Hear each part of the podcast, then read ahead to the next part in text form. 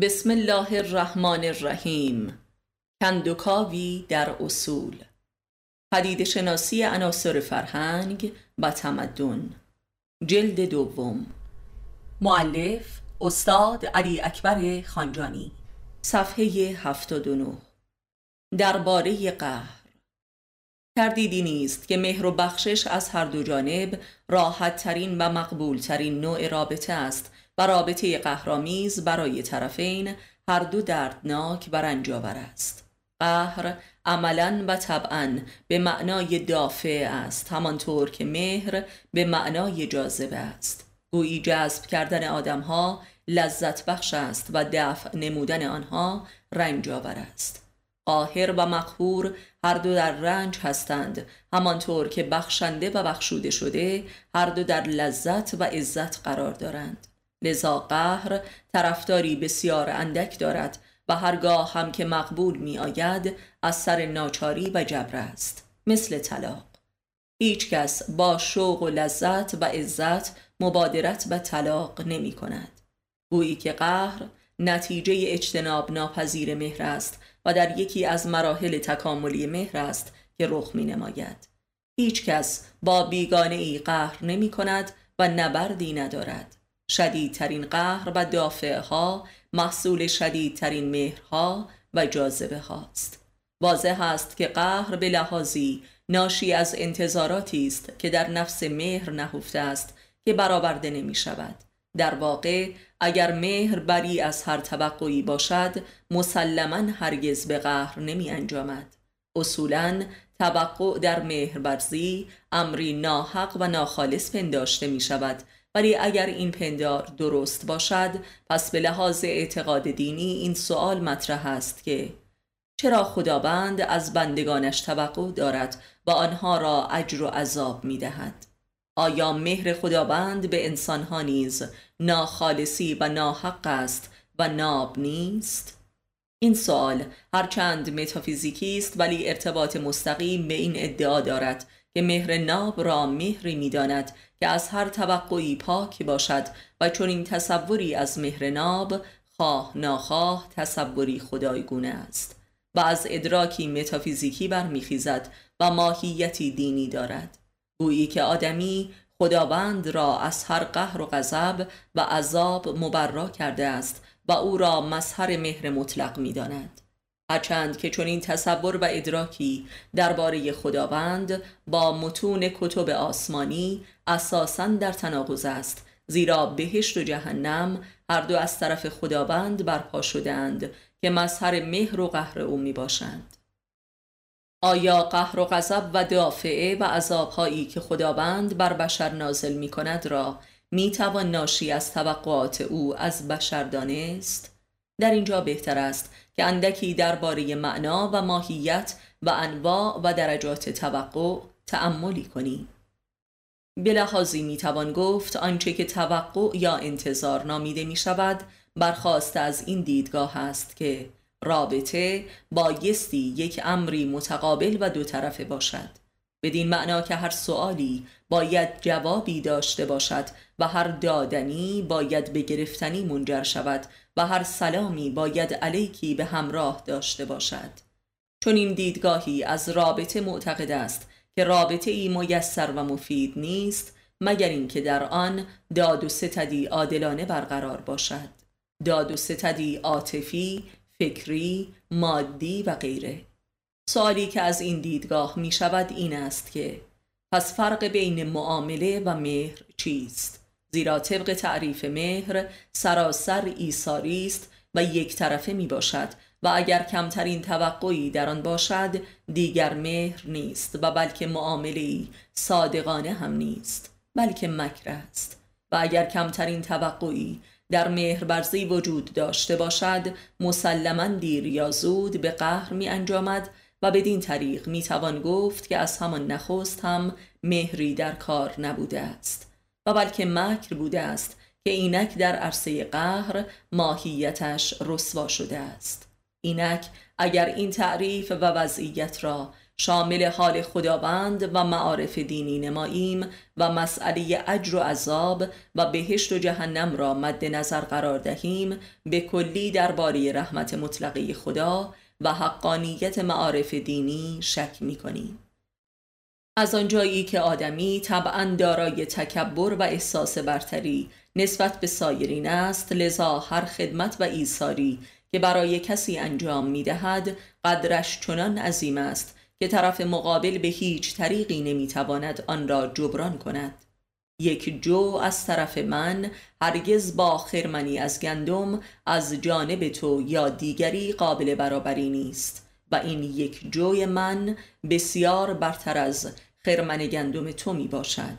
این است که هر مهر و ایثاری به قهر می انجامد. عموما آدمی به کسی خدمت نمی کند و مهر نمی برزد مگر اینکه از او انتظار پرستش دارد و نه جبران مادی. طبق معارف دینی خداوند هم همینطور است. خداوند می‌گوید که ای انسان من تو را خلق کرده و حیات و روزی بخشیدم و تو هم بایستی تسلیم امر من باشی و مرا پرستش کنی وگرنه تو را عذاب می کنم هم در دنیا و هم در آخرت. آن هم عذابهایی ابدی. یعنی این که من به تو مهر ورزیدم و تو هم بایستی به من مهر بورزی وگرنه تو را مشمول قهر و غضب و عذاب می کنم بنابراین اگر مهر واقعی را همان ایثار بی توقع بدانیم بایستی نه تنها آدمی را از چنین مهری مبرا کنیم بلکه خود خدا را هم نمی‌توان مهربان دانست. مگر اینکه یا تصور و تعریف خود را از مهر تغییر دهیم و یا در شناخت خود از انسان و خدا و دین به کلی شک کنیم و یا هم به کلی منکر همه این حقایق شویم که در این صورت دیگر هیچ معنا و ارزش اخلاقی و انسانی باقی نمیماند و نیهیلیزم رخ می نماید همانطور که برای نیچه رخ داد. زیرا نهایتا مهر و رحمت را کمال مطلق حماقت دید و خدا را هم مرده یافت و همه ارزش ها پوچ شد آیا انسان قادر است که به هیچ توقعی به دیگران مهر بورزد و تا به آخر به مهرش ادامه دهد و به قهر نرسد؟ البته که انسان ذاتا مایل است که چنین باشد ولی عملا به سرعت ناتوانی خود را در این راه مییابد و از این میل خود توبه می کند و قهر پیشه می سازد. این تجربه عمومی بشر در همه مکانها و زمانها بوده است. می‌دانیم که شاعران، حکیمان و پیامبران همواره منادی مهرناب تا به آخر بودند و اصلا راه دین و رشد معنوی و تکامل روحانی فقط ادامه همین راه و روش تلقی شده است.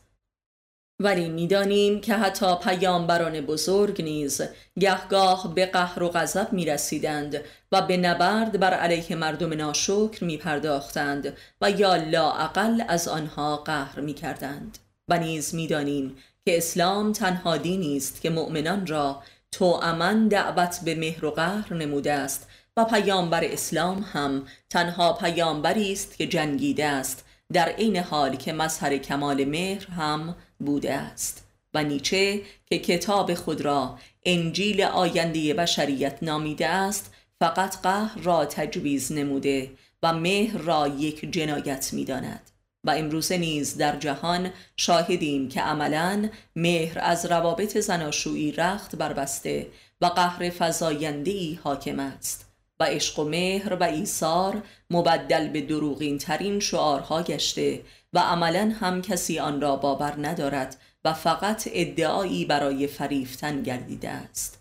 گویی که مذهب مهر منقرض شده و آتش قهر و غضب از کانون گرم خانواده تا در روابط بین اقوام و ملل و مذاهب لحظه ای فروکش نمی کند که به طور فضاینده ای توسعه می یابد و شدیدتر می گردد. گویی تاریخ دین از مهر آغاز شده و با ظهور مسیح به کمال رسید و ختم شد و با ظهور اسلام به عنوان ختم نبوت قهر حق ظاهر شد و همچنان اوج می‌گیرد و در اندیشه نیچه مبدل به مذهب قهر مطلق می شود تا آنجا که نیچه این مهربانترین مرد زمان خود مهر را مظهر حماقت و جنایت معرفی می کند و قهر را مظهر حکمت و قداست و نجات بشری می داند. به هر حال او واقعیت این دوران را عین حقیقت می شناسد. واقعیت تجربی دیگر این است که مهربانان حقیقی در طول تاریخ همواره به واسطه همانی کسانی که مورد اشد مهر قرار گرفتهاند زجر شده و گاه به قتل رسیدند. یعنی مورد قهر قرار گرفتند گویی که مهر همواره تولید قهر کرده است. بازتاب مهر قهر بوده است. این همان سری است که بایستی درک شود. یعنی معشوق یا کسی که مخاطب اشد مهر است همواره قهر می کند از عاشق که مظهر مهر است. این یک اصل و قانون ذاتی است و آنگاه که عاشق قهر آغاز می کند معشوق مهر پیشه می کند واقعیت تجربی دیگر این است که مهر و قهر هر دو در بشر امری نسبی و ناقص و نیمه کار است. هرچند که آدمی به هنگام مهرورزی مایل است که به طور ناب و کامل و تا به انتها مهر ببرزد ولی ناتوان است. و نیز به هنگام قهر هم مایل است که به طور کامل و تا به انتها قهر را به پیش براند ولی در این امر هم ناتوان است. ولی در همه حال ایده و احساس مهر و قهر ناب و کامل در بشر وجود داشته است. ولی بروزش هموار ناقص و ناتمام بوده است. آدمی در حوادثی که از برای اراده و اندیشه بشری وارد می شود مهر و قهر را کامل که عموما از جانب خدا می داند درک می کند مخصوصا در وقایعی که منجر به شفای معجز آسای مرض لاعلاج می گردد و در وقایعی که به ناگاه منجر به سقوط و یا مرگ فرد و یا گروهی می گردد به هر حال با مقداری دقت و پیگیری و نیز به کمک تفاسیر و مکاشفه می‌توان از بطن هر مهری یک قهر عظیم را درک نمود و بالعکس. آنکه اسیر مهر است به لحاظ معرفتی در قهر است و آنکه اسیر قهر است به لحاظ معرفتی در مهر است. آنچه که برتر از مهر و قهر است معرفت حاصل از آن می باشد و حق واحدی که بر هر دو حاکم است.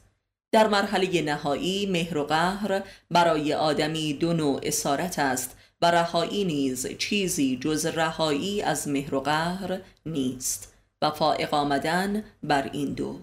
و این رهایی فقط حاصل معرفت بر حق مهر و قهر می باشد خود این معرفت همان نور رهایی است. آدمی هر صفتی که به خدا نسبت می دهد صفتی است که در بشریت خود تجربه و درک می کند و در واقع خود را به خدا نسبت می دهد و خدا را همچون خود درک می کند و جز این هم هیچ فهم و احساسی نمی تواند داشت.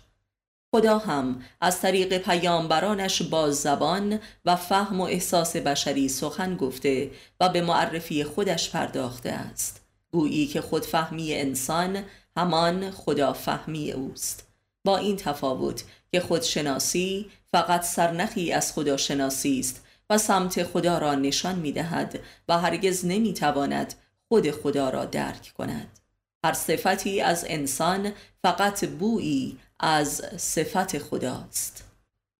گویی که انسان یک خدای نسبی است و خدا هم انسان مطلق است و انسان کامل همان خداست. و انسان کامل فقط در حد یک احساس است که اگر بخواهد به اندیشه و تعریف درآید محال و منتفی می گردد همانطور که تعریف خدا همواره دچار تناقض و نفی گردیده است. تعریف کامل و ناب هر صفتی نیز چنین است. مهر و قهر. مهر کامل یک احساس ذاتی است و اگر بخواهد تعریف شود مبدل به قهر می شود و اگر بخواهد در عمل پیاده شود نیز سر از وادی قهر در می آورد. کلیه صفات و اعمال و احساس بشری یا طبعی مهری دارند و یا طبعی قهری. یعنی یا جاذبه هستند و یا دافعی. یا می‌خواهند سایر انسانها را جذب کنند و یا دفع نمایند. مهر ظاهری ایثارگرانه دارد ولی ماهیتا بلنده و جذب کننده است. قهر نیز ظاهری دفع کننده دارد ولی باطنا بخشنده و دهنده است. آنکه ظاهرا می‌دهد باطنا می‌گیرد و بالعکس. پس از این داد و ستد بایستی فراتر رفت. خداشناسی و خداپرستی هم بر اساس چنین صفات و توجیهات و معاملاتی سراسر باطل و دروغین است. همانطور که علی علیه السلام میفرماید پرستش خدا از طریق صفاتش شرک است. و قرآن هم شرک را ظلم عظیم و عمل باطل نامیده است. مهر و قهر دو نوع نبرد به قصد پرستیده شدن است. جنگ سرد و جنگ گرم. تو را می پرستم تا نهایتا مرا بپرستی و اگر نپرستی تو را نابود می کنم به بیان دیگر می توان گفت که مهربرزی عمومی بشر نوعی آدم است. آن هم زنده زنده.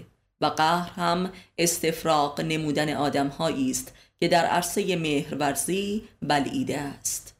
با چنین حس و واقعیتی است که می‌توان اندیشه نیچه را تصدیق نمود و نیز واقعیت قهرآمیز جهان مدرن را در همه عرصه های روابط خانوادگی و سیاسی و عقیدتی و امثالهم بیان زیباتر آن این است که مهرورزی عرصه تلاش انسان به قصد خدایگونه شدن و پرستیده شدن است و قهر رجعت به انسانیت خاکی خیشتن است. رجعت به واقعیت. مهرورزی همانا میل به آسمان است و قهر فرود آمدن مجدد بر روی زمین می باشد. عرصه قهر به طور کلی عرصه ظهور حق است در عالم خاک. مهر آرمان است و قهر هم واقعیت. و آدمی به میزانی که در وادی مهر سعی و ایثار نموده است در وادی قهر به معرفتی از واقعیت می‌رسد. وادی مهرورزی را می‌توان به خواب و رویایی تشبیه نمود و وادی قهر را به بیداری. وادی مهرورزی را می‌توان به کشت تشبیه نمود و وادی قهر را به برداشت. عشق و معرفت. میزان میل و آتش انسان به مهر ناب منجر به قهر ناب می شود و محصولی با ارزش و ماندگار می دهد که همان معرفت است که توشه آخرت می باشد و مهم نیست که آدمی تا چه حدی در این مهر ناب موفق بوده است بلکه ملاک نیت و سعی است در حد توان. و توانایی هرگز ملاک پیروزی نهایی نبوده است زیرا امری آریعی و مربوط به شرایط می شود و آدمی تا به واسطه معرفت بر وادی قهر وارد نشده است خدا را در باور نمی کند و حقیقتی را تصدیق نمی نماید و واقعیت جهان را منکر است و با همه چیز در جدالی کورکورانه است. مهر ناب از پس قهری کامل پدید می آید. مهر ورزیدن همانا تسلیم کردن است و قهر ورزیدن هم تربیت نمودن است. این واقعه در طرفین رابطه مستاق دارد در هر یک به نوعی تسلیم و تربیت متقابل. تلاش برای پرستیده شدن در عالم خاک همواره منجر به ناکامی و فاجعه است و این عاقبت مهرورزی به هر درجه و اخلاصی می باشد که در سیر طبیعی خود اگر ادامه یابد به وادی قهر وارد شده و تبدیل به تلاشی برای پرستیدن می شود. مهر به دیگران همانا مهر به خیشتن است و قهر از دیگران نیز قهر از خیشتن است. تلاش برای پرستیده شدن به پرستیدن منجر می شود و قایت پرستیدن نیز پرستش خداست. پرستش کسی که به ظاهر وجود ندارد. گویی فقط آنکه وجود ندارد و وجودش محال می آید قابل پرستش است. قهر از وجود. فقط در دوری و فراق می توان خالصان مهر ورزید و این تنها راه استمرار مهر در عالم خاک است و این همان یگانگی مهر و قهر می باشد درباره خدا.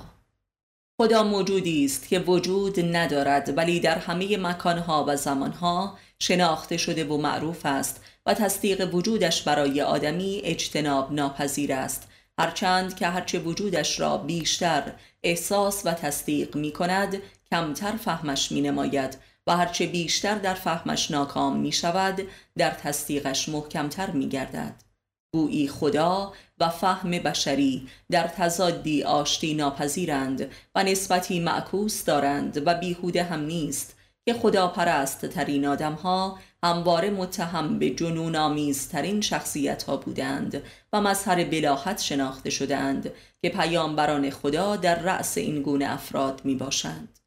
علی علیه السلام نیز که به ادعای خود و پیروانش خدا پرست ترین و خدا شناس ترین و خدا بین ترین بشر است می‌گوید خدا را از این رو شناختم که نشناختم گویی آدمی هرچه بر جهل خود آگاهتر و معترفتر می شود خدا را بیشتر احساس و تصدیق می کند گویی که خداوند محصول آگاهی انسان بر جهل خود می باشد و به همین دلیل آنهایی که کمتر جهل خود را درک کرده و بدان اعتراف دارند و بیشتر خود را عالم و زیرک می دانند کمتر به وجود خدا اعتقاد و ایمانی دارند. انسان به میزانی که ناتوان و جاهل است و بر این عجز خود آگاه می شود به وجود برتری که مظهر توانایی و علم برتر است اعتقاد می یابد که گاه او را خدا می نامد. همه انسان ها لاعقل در دوران پیری به چنین وضعی می رسند. آدمی در بیماری و شکست و بیچارگی های خود است که اساسا خدا را یاد می کند مخصوصا در لحظاتی که مرگ را احساس می کند پس ایده و احساس خدا محصول ضعف بشر است و برای همین است که معتقدترین افراد به خدا همانا مستضعفترین افراد می باشند و این امر در قرآن هم تصدیق شده است. گویی آدمی هرچه بیشتر به حقارت و جهالت خود می رسد خدا پرست تر می شود برای همین است که خدا پرستی و خشوع وضعی واحد در بشر است. آدمی هرچه که مواضع قدرت را بیشتر تجربه می کند و به دانایی های بیشتری دست می یابد نهایتا اشد ضعف و نادانی خود را باور می کند و خداجویی می یابد یعنی قدرت و دانش موجب تصدیق خدا نمی شود بلکه موجب تصدیق جهل و ضعف خیشتن شده و از آنجا خدا باور می شود یعنی خدا از بطن درک ضعف و جهل خیشتن است که درک می شود یعنی در ضعف و جهل خیشتن است که قدرت و علم برتری احساس می شود و این احساس به خدا نسبت داده می شود یعنی هر انسان ضعیف و جاهل خدا پرست نیست بلکه آن انسانی خدا پرست می شود که ضعف و جهل را از خودش و در خودش بداند و نه از غیر خودش. برای همین است که خودشناسی و خداشناسی امری واحد است. یعنی انسانی که خود را علت خود بداند و شرایط و سرنوشت و بدبختی های خود را از خود بداند به همین میزان خدا را درک و باور می کند این خداشناسی آدمی را به تواضع و آرامش و اتکاع به نفس میرساند و از شرارت ها می کاهد ولی خدای تئوریک و علمی و منطقی و فلسفی درست خاصیت معکوس برای آدمی به بار می آورد و او را در شرارت و کبر و ستم تقویت می کند و چون این اعتقادی به خدا اساسا نمایشی و بیبنیاد و دمدمی است و به نفاق می رسد.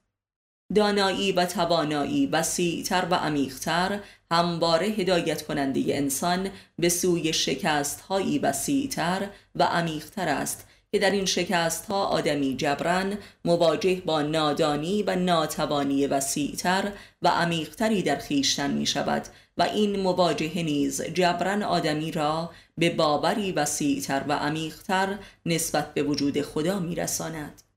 دانایی و توانایی همواره موجب تقویت و تشدید خودپرستی و انکار و کفر است لذا هرچه که خودپرستی و کفری شدیدتر پدید آید منجر به شکستن شدیدتر شده و نهایتا به اعتقادی شدیدتر درباره خدا می رسد. دانایی و توانایی انسان همواره درباره چیزهایی است که وجود بیرونی دارند و حس و فهم می شوند ولی این دانایی و توانایی همواره آدمی را به باور درباره چیزهایی میرسانند که وجود فیزیکی ندارند. اجنه، شیاطین، ملائک و نهایتا خدا. یعنی این جهان فیزیک است که آدمی را جبران به سوی متافیزیک میراند. هرچه که علم و احاطه بشر در جهان فیزیکی بیشتر باشد همان علم و احاطه فیزیکی موجب راندن انسان به سوی متافیزیک و عالم غیب می شود. یعنی به میزانی که جهان فیزیکی بر سر انسان می شکند و او را ناکام و رسوا و معذب می نماید به سوی خدا میراند و ایده و احساس متافیزیکی شکل می گیرد.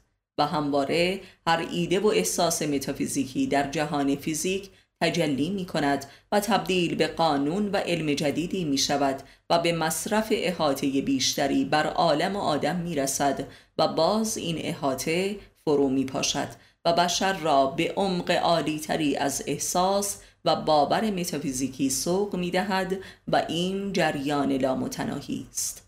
یعنی همواره عالم غیب و در کانون آن خدا در پس پرده غیب و جهل بشری باقی میماند.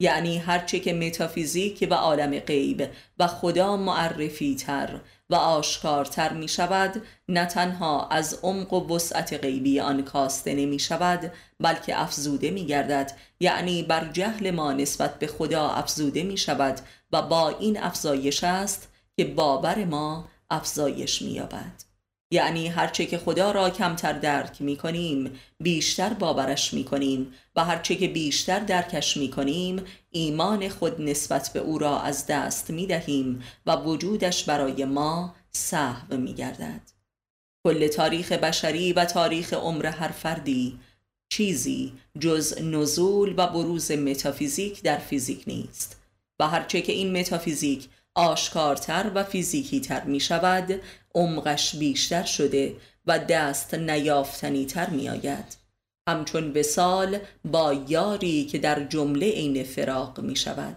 فراق در وسال بدین لحاظ یک عارف و یک عامی فرقی ندارند.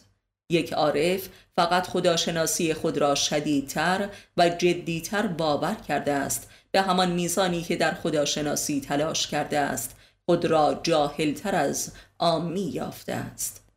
کافران به رسول می‌گویند که ما از آنچه که به تو وحی می شود اطاعت نمی کنیم بلکه از آنچه به خود ما وحی می شود اطاعت می کنیم قرآن چرا رسول بایستی از آنچه که به او وحی می شود اطاعت کند ولی دیگران نبایستی از آنچه که به خودشان وحی می شود اطاعت کنند؟ و بلکه بایستی از کسی اطاعت کنند که خود را رسول خدا معرفی کرده است.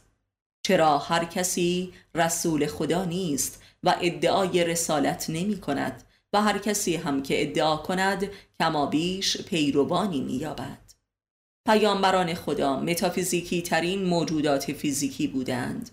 آتش انسانها به متافیزیک تا حدی است که هر کسی هم ادعای پیامبری می کند طرفدارانی می یابد میزان آتش انسانها به متافیزیک همانا میزان شکست آنها در جهان فیزیکی است و لذا بیشترین پیروان مدعیان پیامبری مستضعفین بودند. شکست خوردگان ناکامان معیوسان خیانت شدگان مظلومان. متافیزیکی بودن وجود مردان حق به دلیل فوق علیتی و فوق علمی بودن حالات و اعمال و ظهورات وجودی آنهاست. یعنی همان چیزی که معجزه و کرامت نامیده می شود و شکست و ضعف مردم را جبران می کند و به آنها قوای جدید حیاتی می بخشد و امیدی به بودن و عشقی به ادامه حیات اعطا می نماید یعنی بینشی جدید نسبت به جهان فیزیک می دهد بینش متافیزیکی. یعنی متافیزیکی دیدن جهان فیزیک. بنابراین مردان حق نه تنها خودشان صفات متافیزیکی دارند بلکه صفات متافیزیکی میبخشند و آدم فیزیکی و جهان مادی را طبع متافیزیکی و روحانی می‌دهند. گویی مردان حق هر یک در درجه ای ای از متافیزیک هستند و صورتی از خدا در میان بشر محسوب می گردند و یا گویی که وجود این مردان محل ظهور و نزول متافیزیک است و جالبترین که همه آنها در اشد استضعاف به سر می‌برند و در میان مردم کانون فقر و ضعف و خشوع و بی ادعایی می باشند و بیش از هر کسی بر جهل و ناتوانی خود آگاه و معترفند. حالان که پیروانشان این مردان را مظهر علم و توانایی می دانند و این واقعیتی حیرت آور است. انسان به میزانی که در عالم ماده ضعیف می شود و بر ضعف خود آگاه و معترف می گردد و آن را پذیرا شده و با آن جدال نمی کند محل پذیرش متافیزیک می شود و بروزات متافیزیکی می یابد. و قرآن نیز می گوید که خداوند از میان مستضعفین برای خود جانشینانی برمیگزیند. و این جانشینان کسانی هستند که محل ظهور صفات خدایی در میان بشر می باشند. و بشر تا یکی از این جانشینان را درک نکند به خدا ایمان نمی آورد و اعتقادش به خدا بازیچه بیش نیست. در اینجا ایمان به خدا اساساً باور کردن جهان غیب و متافیزیک می باشد و مردان حق آینه متافیزیک جهان هستند.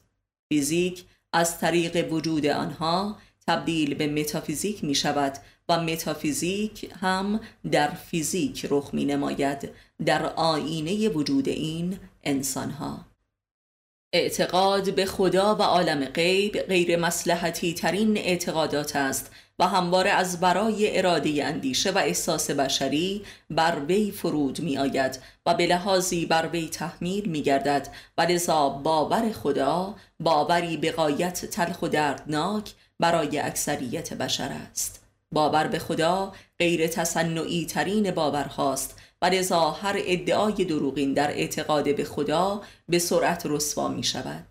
باور قلبی به خدا همواره آخرین باور انسان در هر مرحله از زندگی می باشد که از پس نبردی مستمر بر علیه چنین باوری رخ می نماید. به هر حال آدمی را از وجود خدا گریزی نیست. برخورد باطنی انسان با خدا یا کافرانه و مسلحانه است و یا مؤمنانه و مسلحانه و نهایتا همه به وجود او ایمان می آورند کافران در دوزخ ایمان می آورند ولی این ایمان از عذابشان نمی کاهد قرآن با هرچه در جدالیم با خدا در جدالیم پذیرش و تصدیق قلبی خدا مصادف است با تسلیم شدن در مقابل آنچه که هستیم و بر ما واقع می شود آیت ضعف همانا مرگ است و همه در مقابل مرگ خواه ناخواه تسلیم می باشند و در این لحظه است که بیش از هر زمانی خدا را جبران تصدیق می کنند آنگاه که یکی از شما می میرد و شما بر اطراف او گرد می آیید خدا از همه شما به آن مرده نزدیکتر است. یعنی آدمی به میزانی که از عالم فیزیک فاصله می گیرد و در آن به ضعف می رسد و بر این ضعف تسلیم است به خدا نزدیکتر است و او را بیشتر احساس و درک و تصدیق می کند اگر حتی دشمنان خود را پس از مرگشان بسیار دوست می‌داریم به این دلیل است که به خدا بسیار نزدیک شدند یعنی از فیزیک رهیده و غرق در متافیزیک گشتند اگر دلمان برای مردگانمان تنگ می شود به این دلیل است که گویی تازه با آنها رابطه قلبی برقرار کرده ایم و روح ما آنها را دیدار می کند زیرا از فیزیک رهیده و قدرت رابطه روحی با ما یافتهاند و گویی تازه با آنها آشنا می شویم و قبل از مرگشان به کلی از آنها بیگانه بوده ایم و این رابطه متافیزیکی آنها با ماست که از درب دل وارد می شوند و ما احساس دلتنگی می کنیم و آنها را در تمام دل خود احساس و درک نموده و گویا در روح ما حاضر شدهاند و دل ما قدرت و ظرفیت این حضور را ندارد و احساس تنگی می نماید و گاه ناله سر می دهد و حضور مرده را تصدیق می کند بنابراین انسان به میزانی که در همین دنیا دلش از تعلقات فیزیکی پاک می شود ظرفیت درک متافیزیکیش بیشتر می شود تا زمانی که در دل تو اثری از دنیا هست من نیستم. کلام خدا در حدیث قدسی. به زبان دیگر می توان گفت که آنچه که موجب مرگ می شود حضور خدا در دل انسان است. آنگاه من بیش از هر کسی به مرده نزدیک ترم قرآن.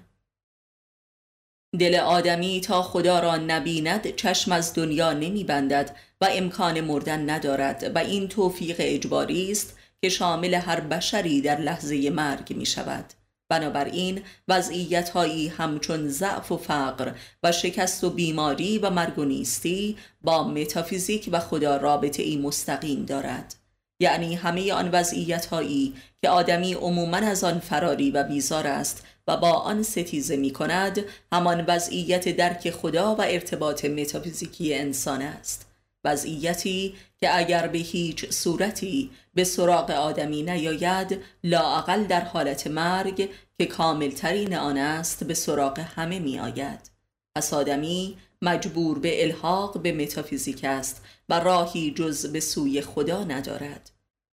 گویی خدا تنها معنایی است که آدمی هرگز از آن راه گریزی ندارد و مجبور به اندیشه درباره آن است. و اگر هیچ عامل بیرونی آدمی را به اندیشه درباره خدا و متافیزیکی با ندارد مرگ آن عاملی است که جبران آدمی را به اندیشه جدی در این باره میکشاند چون اجتناب ناپذیر است. می‌توان این گونه هم تعبیر نمود که آدمی از ترس مرگ و نیستی مجبور به خلق معنایی. همچون خدا و متافیزیک می شود تا در روان خود بتواند پیشا پیش حسی از زندگی و هستی جاوید بیابد و بدین طریق خود را در مقابل مرگ و نیستی مسون دارد و مقاومت روانی پیدا کند. و این به مسابق نوعی نبرد معنوی بر علیه نابودی خیشتن است. که در بطن این نبرد معنای خدا پدید می آید و مفاهیم متافیزیکی و مذهبی شکل می گیرد و به عنوان راز بقای انسانی بر علیه مرگ قداست می یابد. قداست حیات و هستی در مقابل مرگ و نیستی و حیرت آور این که نهایتا آنچه که مرگ و نیستی نامیده می شود مظهر حیات و هستی جاوید می گردد و حیات و هستی فیزیکی را از ارزش می اندازد و خودش جایگزین می گردد. در واقع این نبرد عملا به نفع مرگ و نیستی تمام می شود و محصول نهایی این پیروزی مرگ و نیستی در مقابل حیات و هستی معنایی است که خدا نامیده می شود یعنی آدمی در نبرد بر علیه نیستی به نیستی پرستی می رسد که همانا خدا پرستی نامیده شده است و همه ارزش های دینی ماهیتا نیست انگارانه است و از بطن نیستی پرستی سر برآورده است. در مفهوم نهایی می‌توان گفت که نبرد انسان بر علیه وجود خداست که به خداشناسی و خدا پرستی منجر شده است و مذهب و اخلاق و معنویت را پدید آورده است. واقعیت دیگر این است که آدمی از نیستی سر بر می آورد و دوباره به نیستی می گراید. نیستی قبل از تولد یک وضعیت مطلقا غیر قابل تجربه و ادراک و باور است و واقعا عین نبودن است ولی حیات و هستی موقتی در عالم خاک که یک وضع آریه است گویی امکان دستیابی و تجربه و درک و باور نیستی را به انسان میبخشد تا یک بار دیگر با واقعه مرگ به آن راه یابد و آن را دریابد و نبودن را بودن کند. و گویی این صورتی از واقعی خلقت است که عرصه وقوعش همانا حیات و هستی خاکی و آریعی می باشد. یعنی این هستی خاکی انسان به خودی خود حیات و هستی نمی باشد بلکه وضعیتی است که آدمی می تواند در آن به حیات و هستی برسد و آن با وقوع مرگ بارور می شود و معلوم می شود که هر کسی در این مهلتی که داده شده به چه درجه ای از حیات و هستی نائل آمده است و با امتحان مرگ درجه حیات و هستی هر کسی داده می شود و بیهوده نیست که حکیمان قدیم حیات و هستی خاکی را برزخ می نامیدند یعنی جایی بین بودن و نبودن. یعنی موقعیتی که انسان امکان انتخاب می یابد انتخاب بین بودن و نبودن. و گویا آدمی جز این انتخاب هیچ کار دیگری در عالم خاک ندارد و این شعار معروف شکسپیر درست است که مسئله این است بودن یا نبودن. از نیستی تا به نیستی همان از خدا تا به خداست و مصداق این کلام قرآن که همه از خداییم و به سوی او باز میگردیم. یعنی آدمی به دنیا نیامده است الا برای یک مقصود و آن مقصود هم چیزی جز کشف خدا نیست. خداشناسی و خدایابی و نهایتا خدابینی. و برای همین است که در قرآن آمده است کسانی که به دیدار خداوند اعتقاد و امیدی ندارند کافرند. یعنی اصلا معنا و مقصود حیات خود را درک نکردند و لذا با دست خالی می میرند و بر دوزخ وارد می شوند توشه راه آخرت نیندوختند و این توشه چیزی جز معرفت بر نیستی نمی تواند باشد.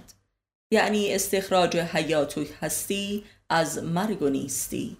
یعنی آدمی بایستی پیشا پیش مرگ را مبدل به حیات و نیستی را مبدل به هستی کرده باشد و جز این هیچ کار دیگری ندارد و ما بقی بازی و بتالت است و امکان هستن را از دست داده است و لذا وقتی که با واقعی مرگ بر هستی وارد می شود می سوزد. دوزخ. یعنی قدرت دریافت آن را ندارد و در آنجا با عذاب نابودی مواجه می شود. آدمی همان عدم است که در حیات خاکی خود بایستی خود را برای خلق شدن و به وجود آمدن مهیا کند. این آمادگی هم چیزی جز آماده شدن برای مرگ نیست و پیشا پیش مرگ را پذیرا شدن. و این آمادگی و پذیرایی جز به واسطه معرفت مقدور نمی آید معرفت بر این امر که مرگ عین زندگی است و نیستی همان هستی است این معرفت البته ذهنی و فلسفی و تلقینی نمی‌تواند باشد بلکه آدمی بایستی در همین حیات خاکی به قدری از هستی خاک پاک شده باشد و دلش از تعلقات مادی بینیاز گردیده باشد تا در خلع این پاکی و بینیازی که عین نیستی و پوچی است نور حیات و هستی جاوید رخ دهد. جاودانگی بایستی در همین دنیا احساس و باور شود و در دل انسان شکوفا گردد و نورش هویدا باشد و وجود خاکی را احاطه کند. ایده و ایمان درباره خدا و حیات جاوید به لحاظ ذهنی نیز بر مدار نیست انگاری کل این جهان و ارزشهای آن است که امکان پدید آمدن دارد. برای همین است که در میان اندیشه ها و فلسفه های مدرن هیچ کدام به اندازه اندیشه نیچه و کلن اگزیستانسیالیزم ها به تفکر دینی و توحیدی ناب نزدیک نیست. این فلسفه راه میانبر به سوی حکمت دینی و باور توحیدی است و لذا طرفداران جدی بسیار اندکی دارد و متهم به نیهیلیزم یا پوچی پرستی گردیده است. زیرا هیچ ارزشی دنیوی را بهایی نمی نهد و حتی اخلاق و شریعت مادی را زیر پا می نهد و شرک مذهبی را رسوا می سازد و بازی با اخلاقیات را ختم می کند هرچند که خود این اندیشه و فلسفه به خودی خود و بدون تسکیه عملی و آداب صادقانی دینی نمی‌تواند کسی را به سوی ایمان به خدا و حیات جاوید و کشف هستی از بطن نیستی هدایت نماید و حتی می‌تواند به شدت ضد دینی شود. پس معنای خدا و خداپرستی آن معنا و هویتی از انسان است که در آتش حیات جاویدان است و آن نور و گوهره است که از طریق آن انسان می تواند از عدم خیش هستی بیافریند. آنچه که حیات و هستی خاکی انسان نام دارد عرصه و امکان حیات و هستی یافتن است. موجودیت نیست بلکه وجودیابی است. عرصه خلقت انسان از عدم است با شهادت و نظارت خود انسان. آدم را در حال خلقتش بر خلقت او شاهدی قرار دادیم. قرآن پس انسان قرار نیست کاری کند بلکه بایستی شاهدی تسلیم باشد. مسلمان در این شهادت و تسلیم است که از بطن نیستی هستی مییابد و رستگار می شود یعنی خدا را مییابد.